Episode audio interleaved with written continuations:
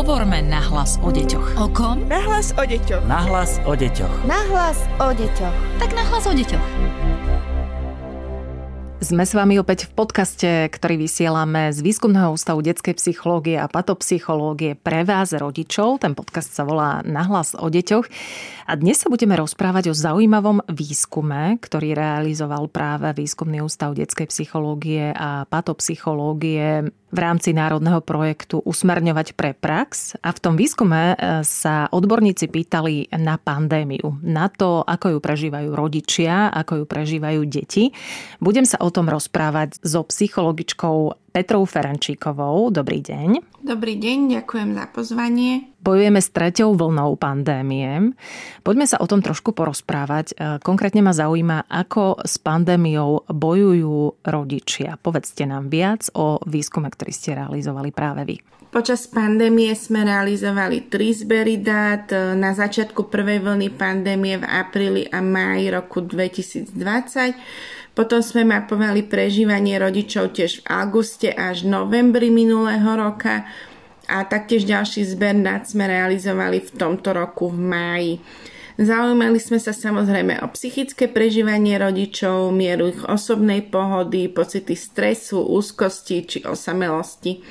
Taktiež nás zaujímalo, či ako rodina prežívajú krízu alebo majú pocit, že túto mimoriadnú situáciu zvládajú, tak povediať, v poriadku.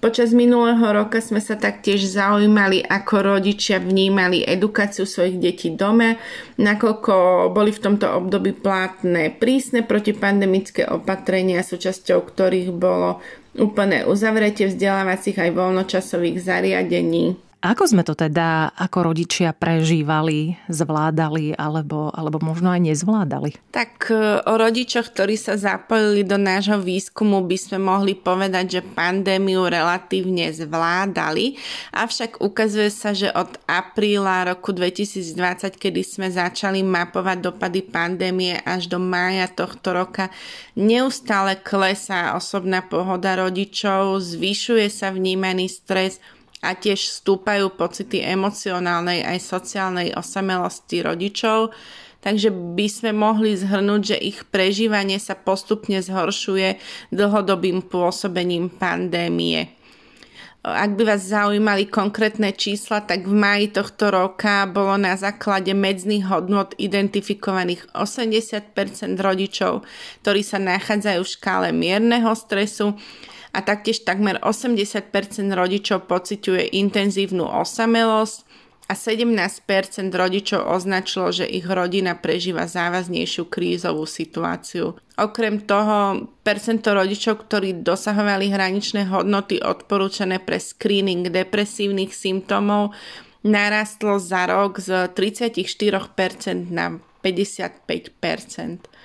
Z našich výsledkov sa taktiež ukázalo, že niektoré špecifické skupiny rodičov prežívali toto mimoriadne obdobie spojené s pandémiou horšie, a to napríklad single rodičia, rodičia s deťmi so špeciálnymi výchovno-vzdelávacími potrebami, mnohodetné rodiny, rodičia s prácou s vysokým rizikom nakazenia covidom alebo tiež rodičia nezamestnaní v dôsledku pandémie. Počas pandémie rodičia museli čeliť nielen strachu z ochorenia COVID-19 a stále musíme samozrejme čeliť tomuto ochoreniu, ale v súvislosti s reštrikčnými opatreniami prebrali na seba počas prvej aj druhej vlny aj rolu učiteľov.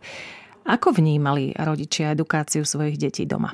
Áno, to je pravda. Ich názory a vnímanie dištančného vzdelávania sme preto mapovali počas prvej vlny pandémie a potom neskôr od septembra minulého roka, kedy už boli materské škôlky otvorené a prvý stupeň základných škôl taktiež, avšak s rôznymi obmedzeniami.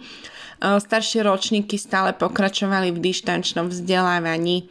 Rodičia z nášho výskumu vyjadrili názor, že na dištančné vzdelávanie neboli pripravení ani oni, ani školy, čo je na jednu stranu pochopiteľné, pretože takýto scenár naozaj nikto neočakával.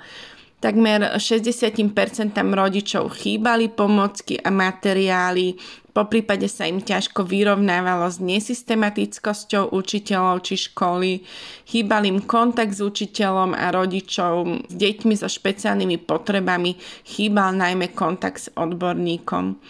Najdôležitejším zistením bolo, že napriek vzorke rodičov zloženej najmä z vysokoškolských vzdelaných rodičov, 30% z nich sa cítilo nekompetentne pri edukácii svojich detí a to zvyšovalo aj ich pociťovaný tlak pri zastupovaní učiteľa a tým aj obavy o vzdelanie svojich detí, o ich známky či prípadný nástup do školy toho by sme mohli usudzovať, že ak chceme niekedy v budúcnosti premýšľať nad dištančným vzdelávaním aj pre nižšie ročníky, okrem prípravy škôl na tento prelom a ich žiakov je nutné do prípravy zahrnúť veľmi intenzívne aj rodičov. Ak by sme to mali zhrnúť a aktualizovať aj na tretiu vlnu pandémie, ktorú máme teraz, čo je počas pandémie pre rodičov úplne najťažšie? Čo sa týka výsledkov z prvých dvoch zberov dá, tam jednoznačne bolo náročné sklbiť pracovné vyťaženie rodiča so starostlivosťou o domácnosť a so vzdelávaním dieťaťa doma. Samozrejme popri samotnom mentálnom prežívaní a vnímaní pandémie koronavírusu. Počas tejto tretej vlny pandémie bolo avizované, že zatiaľ sa škôlky a školy nechystajú zatvárať, tak minimálne rola učiteľa vlastných detí rodičom zatiaľ odpadla. Rovnako je tu možnosť očkovania, ktorá pre zaočkovaných znamená miernejšie protipandemické obmedzenia ako pre nezaočkovaných, čo však nemusí byť pravidlom alebo zaručené aj pri neustále stúpajúcich číslach pozitívnych osôb denne. Výsledky poukazujú na stúpajúce pocity osamelosti, takže je možné, že niektoré sociálne siete a blízke vzťahy nemuseli byť alebo nemôžu byť v dôsledku pandémie obnovené a to negatívne môže vplývať na duševné zdravie rodičov, či už v zmysle narušenia podporných sietí pre rodičov so starostlivosťou o deti, ale aj narušeného trávenia času o samote v rámci duševnej hygieny a trávenia voľného času rodičov. Rovnako pocity vnímaného stresu rastú aj napriek tomu, že pandémia už nám nie je neznáma ako na začiatku prvej vlny v minulom roku, avšak vidíme, že naozaj je to pre nás všetkých mimoriadná situácia, ktorá nie je ľahko uchopiteľná a nevieme sa s ňou tak ľahko popasovať najmä keď opatrenia či nariadenia sa neustále menia. Najväčší strach pre rodičov určite predstavujú ich deti, teda starosť o ich zdravie, či už fyzické v prípade ochorenia, alebo starosť o ich duševné zdravie, ako je napríklad vnímanie celej tejto mimoriadnej situácie, obmedzovania kontaktov s kamarátmi či učiteľmi, strach o prospech v škole počas vzdelávania doma, návrat do školy a napríklad aj takéto delenie spoločnosti na zaočkovaných a nezaočkovaných. Rodičom sa samozrejme nevyhýbajú v tomto období ani starosti o finančné záležitosti, takže možnosti, čo je pre nich najťažšie, je mnoho, horšie je to už so samotnými riešeniami ako z toho všetkého von. Máme aj dáta o tom, ako pandémiu vnímajú deti a čo tie napríklad v prvej, druhej vlne trápilo úplne najviac? Máme počas prvej vlny, keď boli deti len krátko v režime dištančného vzdelávania, by sme mohli menovať najmä ich obavy z absencie sociálnych kontaktov s rovesníkmi či s učiteľmi, obavy z nezvládnutia školských povinností, čo sa týka vzdelávania doma, alebo obavy z bežných školských povinností. Čo sa týka už prežívania detí zo základných škôl po roku, teda vlastne z maja tohto roka, tak máme čísla o tom, koľko percent detí sa nachádzalo už v tých hraničných pásmach depresivity a úzkosti. A tie čísla sú naozaj vysoké. Zo vzorky 466 základoškolských detí u vyše 30% z nich by sme mohli identifikovať depresívne symptómy, a u takmer 25% z nich úzkostné symptómy. Takmer 30% detí pociťovalo osamelosť, 25% malo ťažkosti so sústredením a vyše polovica z nich bola jednoducho znúdená čo sa potom mohlo prejaviť aj na zvýšení stráveného času na mobile či internete, znížením fyzickej aktivity, a potom aj ďalších negatívnych dopadoch na ich prežívanie. Čo by sme teda mohli pre rodičov urobiť, aby takéto mimoriadne situácie zvládali lepšie a aby pandémia nemala negatívny dopad na ich psychiku? Mm, v prvom rade by som povedala, že je dôležité pre rodičov pripraviť podporné siete, ktoré by fungovali nielen počas takýchto mimoriadných situácií, či počas lockdownu alebo mimoriadne nariadeného dištančného vzdelávania, Takáto podporná sieť by bežne poskytovala odbornú pomoc pri vzdelávaní a starostlivosti o deti, ale taktiež dohľad nad psychickým prežívaním samotného rodiča. Čo sa týka tých špecifických skupín, ako sú napríklad rodičia detí so špeciálnymi potrebami, tam treba podporovať fungujúci systém celej rodiny, to znamená, že do už prebiehajúcich terapií či stretnutí s odborníkmi a špecialistami viac zapájať rodičov, aby vedeli s dieťaťom pracovať a napredovať aj v prípade výpadku týchto stretnutí s cieľom udržania kontinuity tohto procesu.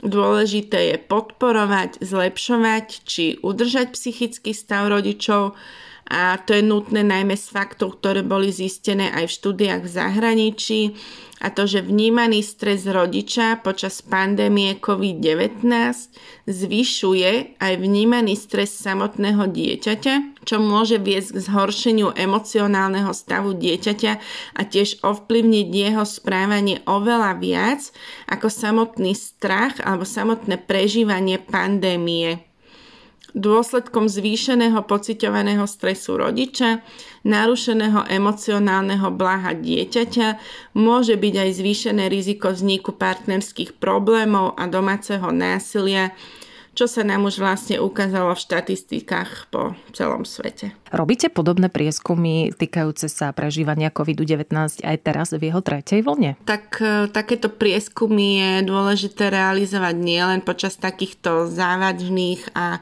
neočakávaných udalostí, Cieľom by však malo byť aj mapovanie prežívania rodičov, detí, študentov aj mimo krízy, nakoľko pandémia mohla iba prehlbiť už vzniknuté ťažkosti rodičov či ich detí.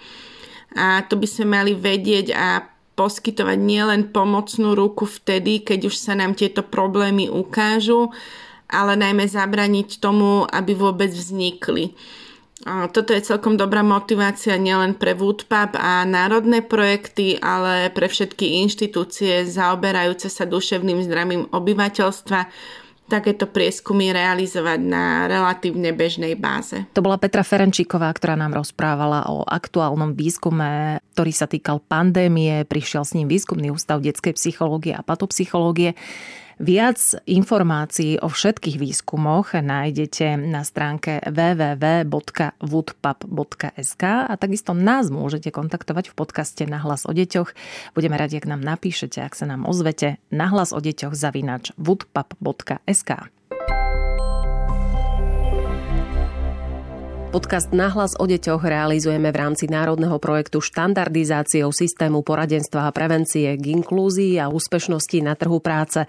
Projekt sa realizuje vďaka podpore z Európskeho sociálneho fondu a Európskeho fondu regionálneho rozvoja v rámci operačného programu Ľudské zdroje.